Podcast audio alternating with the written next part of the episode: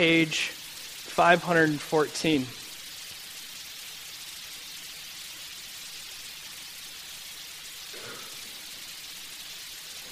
Now, for those of you uh, who are visitors with us this morning, we've been going through Psalm 119, the largest chapter in the Bible. It's 176 verses. And like I said at the beginning, it's either going to be awesome or it's going to be terrible. So we welcome you to uh, joining us in the middle. We're almost halfway through everybody else, so we'll get there. We're just a little, we're over halfway. We're over halfway. Uh, but it talks about God's Word and in the different aspects of God's Word, the different uses of God's Word.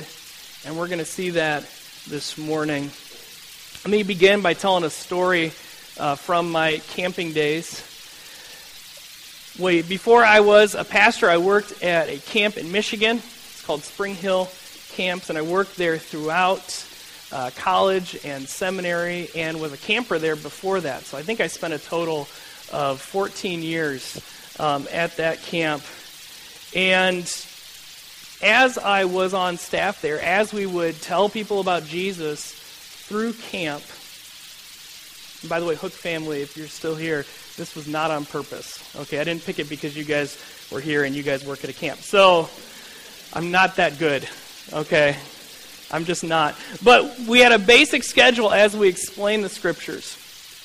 We had a basic schedule of that on Sunday we talked about the fact that Jesus is God. And one of the biggest questions that you have to answer in your life is who is Jesus? And how are you going to respond to him? Monday we talked about how God loved us and created us.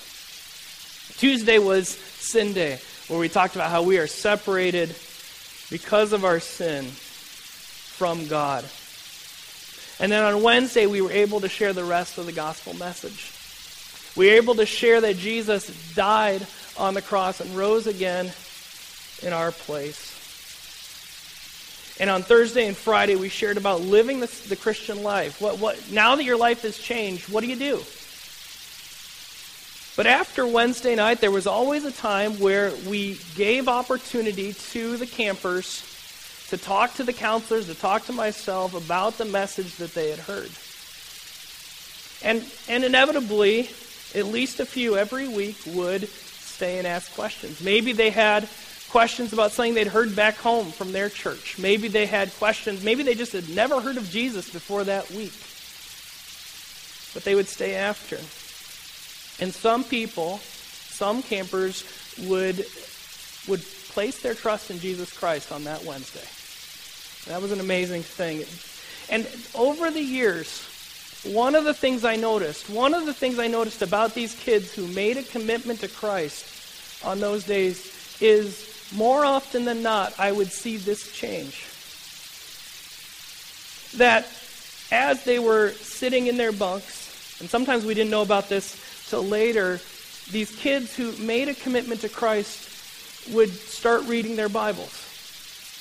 And this is true. I, all the campers I worked with were from first grade up through seniors in high school, and this was across the board true that many of them, most of them who had placed their trust in Christ for the first time, almost instinctively knew that they needed to start reading their Bible. Now, sometimes we only found this out because they started at the beginning of the book and got confused pretty early on about the talking snake, especially the first graders. And which that's understandable. What's the snake doing? But but again and again, I saw as as campers place their trust in Jesus Christ. I saw this need, this love for God's word that was in its infancy among them, and it and it demonstrated itself in having to be told to turn off their flashlights because they needed to sleep. And today, in this stanza, we're going to get a glimpse of the love of God's Word that we should all have. That if we are believers in Jesus, if we are disciples and followers of Jesus Christ,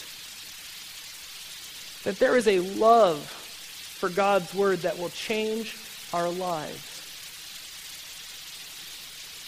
That, that when we love God's word, God uses his word to help us.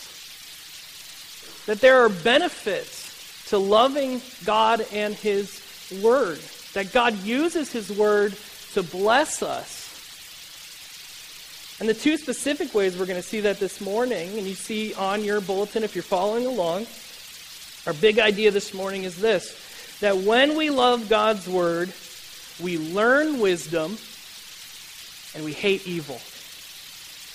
And these are two benefits of loving God's word that all believers should have, that love that we should all have, that this, these are the ways that God blesses us through that love. So let's first look, again, if you're following on your outline, number one there.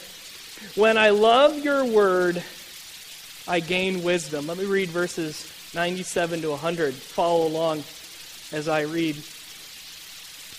Oh, how I love your law.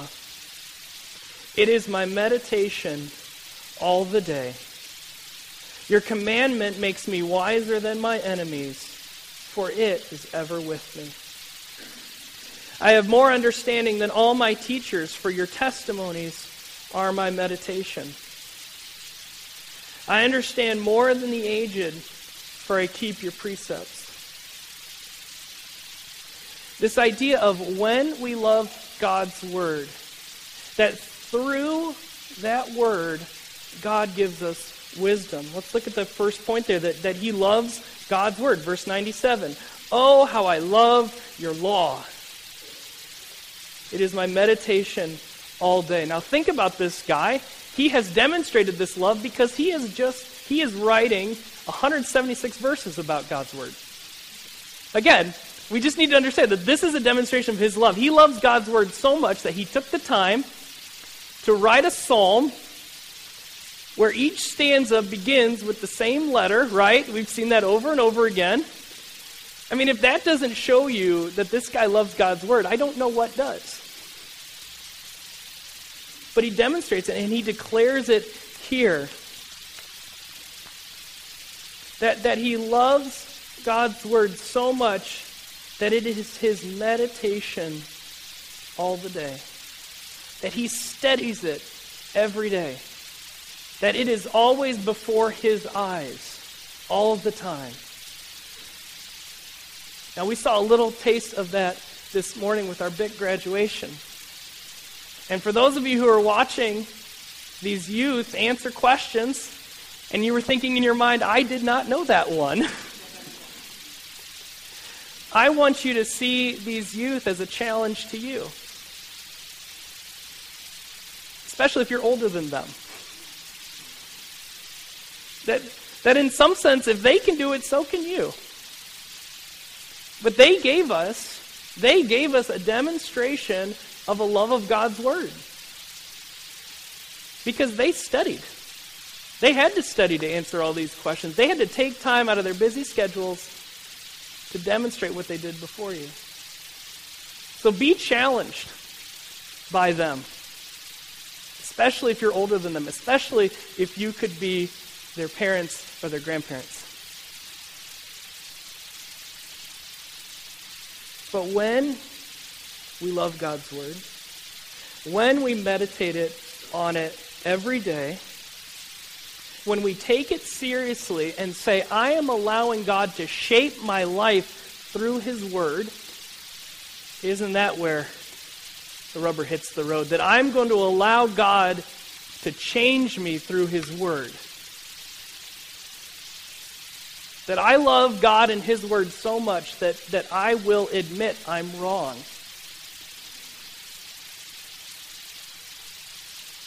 But when we do, when we meditate on His Word, when we allow it to speak into our lives, when we allow it to renew our minds and change our behavior, we gain wisdom. Again, look at verses 98 to 100. Your commandment makes me wiser than my enemies, for it is ever with me. I have more understanding than all my teachers, for your testimonies are my meditation. I understand more than the aged for I keep your precepts. In these three verses here, the writer talks about who he's wiser than. Okay, look at the three groups. The first group is his enemies. Now, I think he lists them because, as we've seen in other stanzas and in previous weeks, it appears as if his enemies are winning. Okay? It appears as if they have the upper hand on him in their attacks on him. But he can say, even though it appears you have gotten the best of me, because I have God's word, I am wiser than you. And we've seen in other places that, that, that, he relies on the promises of God to deliver him from his enemies. But he is not going to turn away from God's word because of some idea that his enemies are wiser because they're winning. And neither should we when we experience persecution. We should not give up on God's word because it feels like the people attacking us are winning. But he says, through your word, I'm wiser than them. 99, he says, I am more understanding than all my teachers. And in verse 100, he says, I understand more than the aged or the elders. And I think he uses these two groups because these two groups should be the wisest. The people who teach and the people who are old. These people should have the most wisdom and understanding. And so what he's saying is, is that through God's word, I have more wisdom than the wisest people. That when my wisdom comes from God's word, it doesn't matter how much they've studied, it doesn't matter how much life experience they have, I have more. And the assumption is, is that these two groups are not getting their wisdom from God's word. And he says, if I have godly wisdom from his word, I have more wisdom than anyone who doesn't have God's word. And here's an important thought. Any wisdom or any understanding we have, or any authority that a teacher has, especially in the church, is borrowed. Let me say that again. That any wisdom and any authoritative teaching to be done is borrowed. It is borrowed from God's Word and from God Himself. It, he's not saying, I came up with a lot of wise things and that made me smarter than everybody else. Look at those verses. Look at verse 99 in particular. I have more understanding than all my teachers. Why? For I, uh, for your testimonies are my meditation. Again, he's not calling himself wise because he's a real good thinker and he thinks outside the box. No, he says, My wisdom, which surpasses these teachers and the old people, comes from God's word. And so it's borrowed. And this, this gives us hope. Let me tell you why this gives us hope. Let me, let me give you an example here.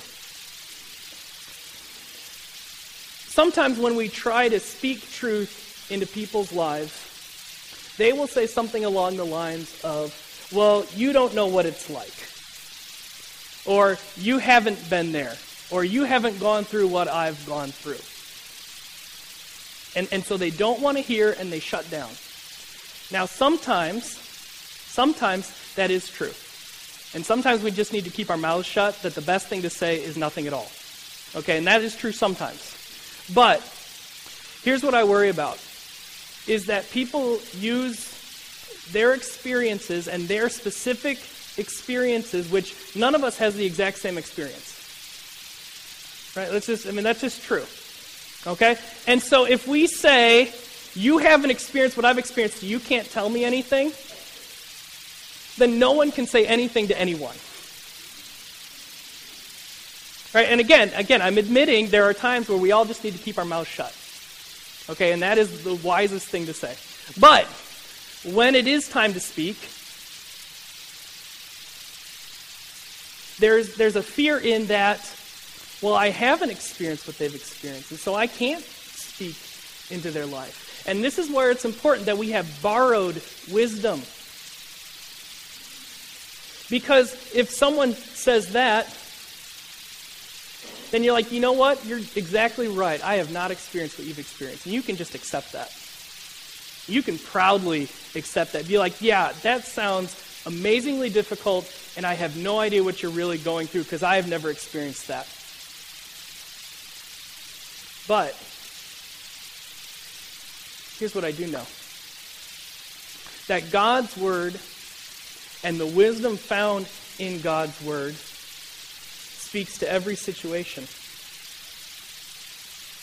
That we're not speaking our own wisdom, but we speak the very words of God. Again, you don't have to speak your own words. You can speak God's words. And God has spoken to everything. And so, as you are speaking truth, you don't have to rely on your experiences. You don't have to rely on how smart you are. I mean, let's be honest. If, if we relied on our experiences to do any speaking, I should not be speaking. Because many of you have way more experiences than I do. I'm not going to call anyone the aged, as in you know verse 99. But anyway, experience. There you go. Thanks, Mike. when we speak truth, we're not speaking ourselves. We're not just speaking about our experiences. Now, God does give us experiences to help us speak, but we never speak those in total. Let me share with you a time in the Bible where this happened. Paul wrote to a young friend of his named Timothy. Timothy was a young pastor, didn't have much experience comparative to the rest of the group. So, how is he supposed to speak truth to people? Because there are obviously people out there who have so much more experience. Paul says this to Timothy Let no one despise you for your youth, but set the believers an example in speech, in conduct, in love, in faith, in purity. And then verse 13 of chapter 4 of 1 Timothy. Until I come, devote yourself to the public reading of Scripture, to exhortation, and to teaching. Because you are young, Timothy, read the Bible, read it to everybody, and teach the Bible. Exhort from the Bible. You don't need to rely on just who you are. You've got the Bible. And so people shouldn't look down on you because you're young, because you're sharing God's Word with them. Now, this is helpful to those of us, even if you're not young. This isn't just for young people. That again, as you share with your friends and neighbors about Jesus, we can get frozen in this fear. This fear that I don't have all the answers, that I don't know exactly what you're going through because I have a limit to my experiences and you've experienced very different things from me, and we can get frozen in that fear. But there's hope because we can read the Bible with them and we can teach the Bible that has all wisdom and understanding. There's a freedom here that it's not all about you. Now, yeah, you do need to be a godly example. You do need to live a life that is congruent with Scripture to the best of your ability, empowered by the Spirit. That's all true. But when you speak, there's freedom in that you're not coming up with your own ideas, forming just some opinions you might have had, kind of, sort of, maybe, but that you can share the very words of God. You're just sharing. That you can say, you know what? I, I don't really know what you're going through. I think I do. I have a sort of an idea, but I don't know exactly what that's like. It sounds it sounds awful. And you can be truly sympathetic. And you could admit that they have experienced things that you never have.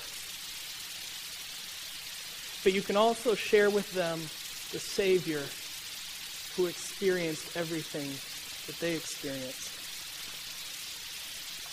Listen to Hebrews chapter 4.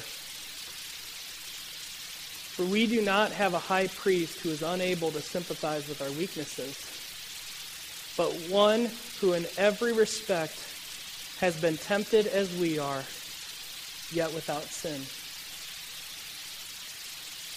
That again, we're not we're not just sharing our opinions, we're sharing a Savior who has experienced everything. We are sharing a sympathetic Savior, a Savior who suffers with us. And again, there's great freedom in that. That we can say, I, man, I, I feel bad for you. I feel sorry for you. And, and I, don't, I don't know what you're going through, but Jesus does. And let me share with you what Jesus says about that. Let me share with you the hope that you can have in Jesus Christ. Again, there's freedom there. There's a freedom not to be someone's Savior because they already have one. They already have Jesus who can sympathize with everything they're going through. A Jesus who suffered so much and understands their suffering and a Jesus who offers hope, and a hope that cannot be taken away.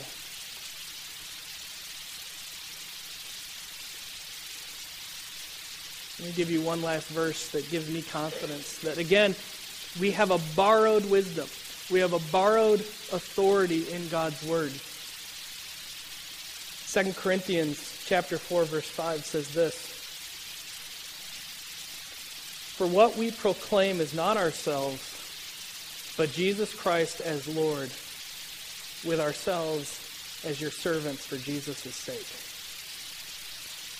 Again, you're not given the sermon about yourself.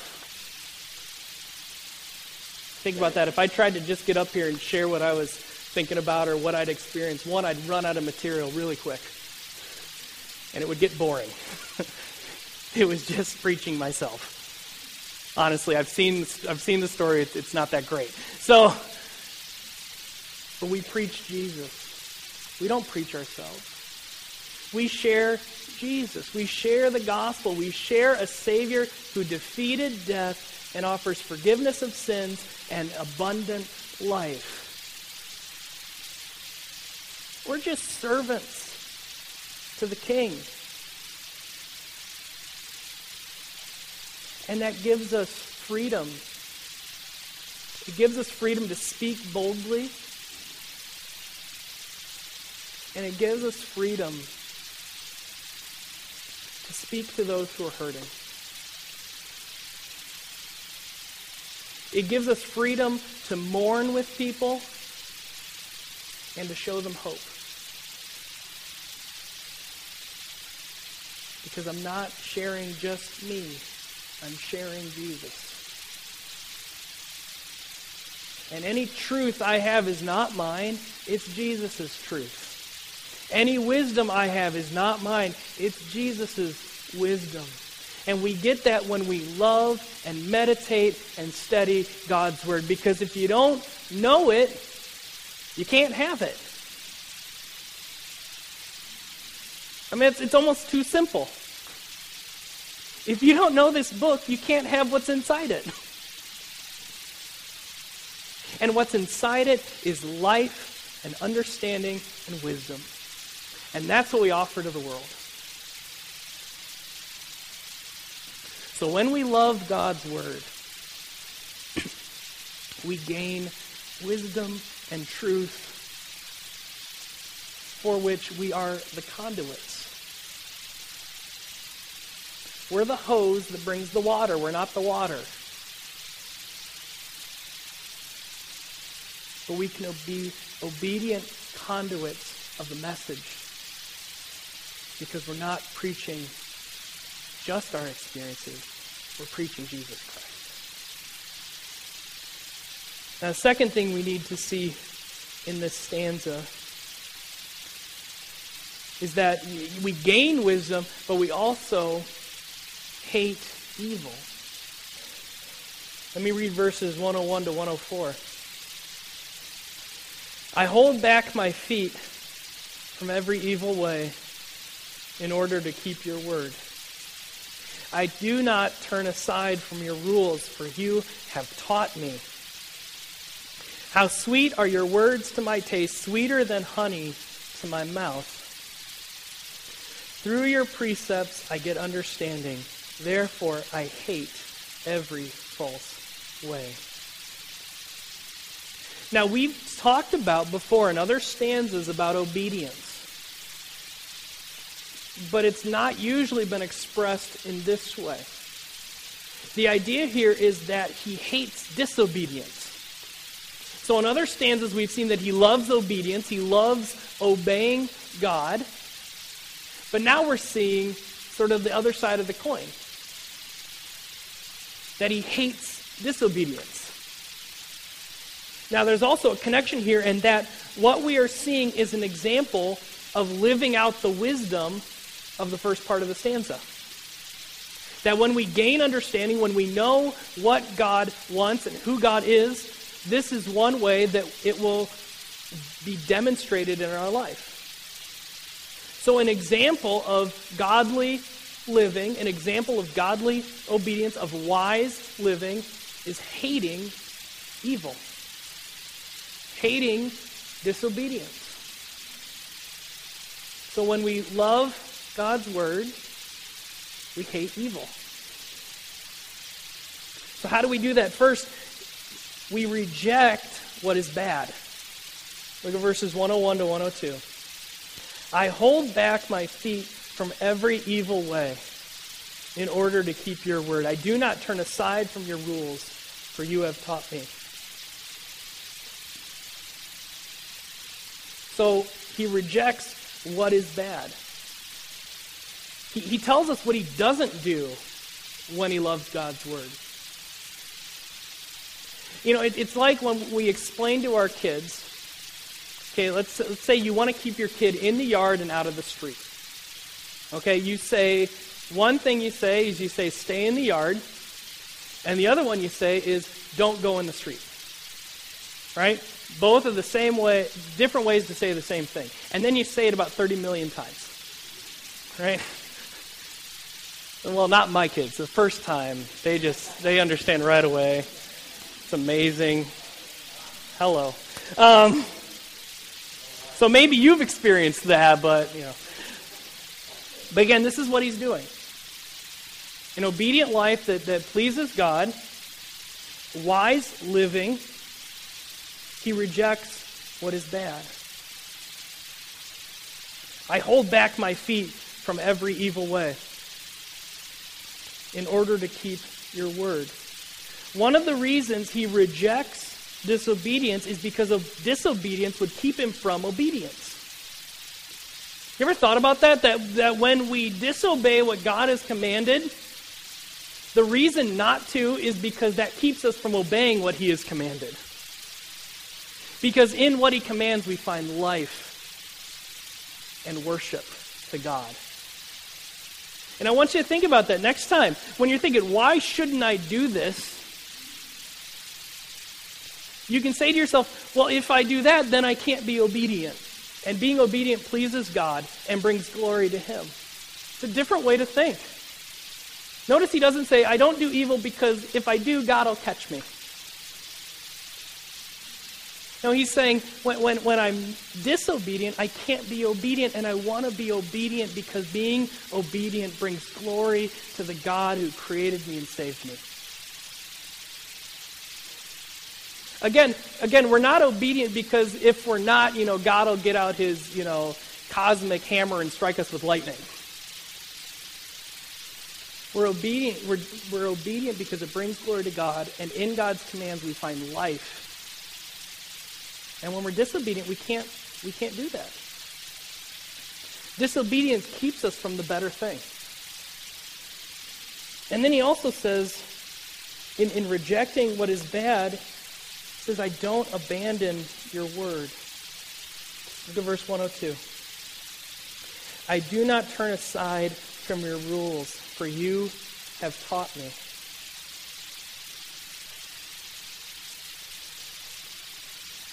In rejecting what is evil, he clings to God's word. He doesn't run away from God's word. He doesn't forsake God's word. Why? Look at the second part. For you, for you yourself have taught me. Because it's through God's word that the God of the universe teaches us. And if he really is the God of the universe who creates all things and offers salvation, then what he teaches is the best. Right? If he is the best thing that there is, if he is the God of the universe who loves us so much that he sent his son to die for us, then everything he says is the best thing to be said. And so when we forsake God's word, we run to second best, third best, fourth best, a hundred best. We run away from the best thing. We are running away from God teaching us. And this is just, this is so easy to listen to lesser teachers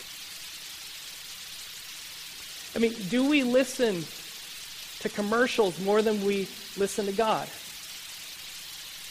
Because they're teaching something. Don't be fooled. Do we listen to our favorite politician more than we listen to God because they are teaching something? Do we listen to friends and family in front of God? Do we treat their opinion better than God's opinion? See, it's easy. It's easy to listen to a lesser teacher than God because there are a lot of people trying to teach you things out there. And if it's not through God's word, if it's not God speaking to you through what he has said, then it's turning away from what is best and turning to something not as good.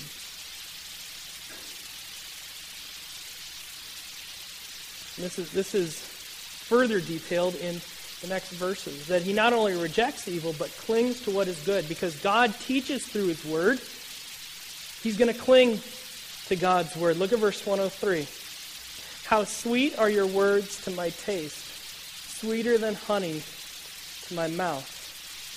God and his word are the best. They're sweeter than honey. This is a common phrase in your Bible to say that, that something is the best. It's sweeter than honey. Well, there's not really anything sweeter than honey.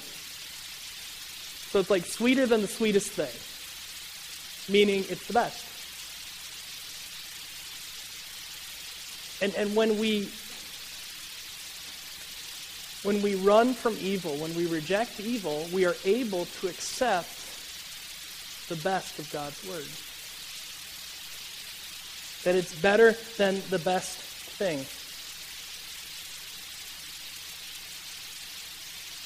And it's better than the best thing because through, verse 104, through your precepts I gain understanding. Therefore I hate every false way. The reason we hate disobedience, the reason we hate false ways, is because God's way is so good. God's word is so much better. It's sweeter than honey. So when we reject evil, we are able to cling to what is good.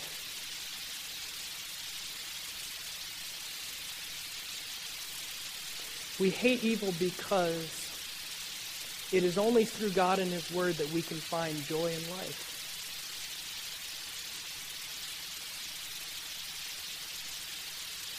And when we love false ways, we cannot find joy in life. We can only find pain and death. When we have wisdom from God, we are able to live lives of obedience that go after the best thing, which is God Himself. So again, we don't we don't not disobey because we think we might get caught. Because spoiler alert, you're gonna get caught. Okay, you can't hide from God. Read the book of Jonah. Okay, um, we'll talk about that later. But but that's not the reason. The reason is, is that God offers so much better. God offers that abundant life, and He offers joy. The reason we're not bitter is not because God doesn't like it and He'll make sure to punish us if we are, but joy is so much better than bitterness. Being kind to one another is so much better than hating one another. Because in those things that God loves and that please God is real life. And it's a life that's sweeter than honey. And we gain this through loving God's Word. That through loving God's Word, we get wisdom so that we can see what is better. We can see that to live is Christ. That Christ offers life and that God's Word shows us that. And if we're not looking in the Word, we'll never know that. And we'll just try to make things up as we go.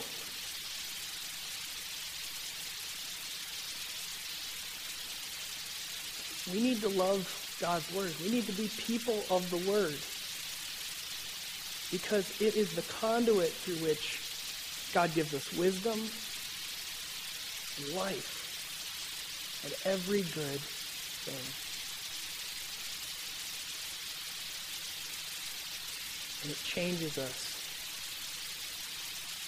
so that we hate evil and love what is good. And it gives us confidence that we can speak life-giving truth to one another. Let's pray.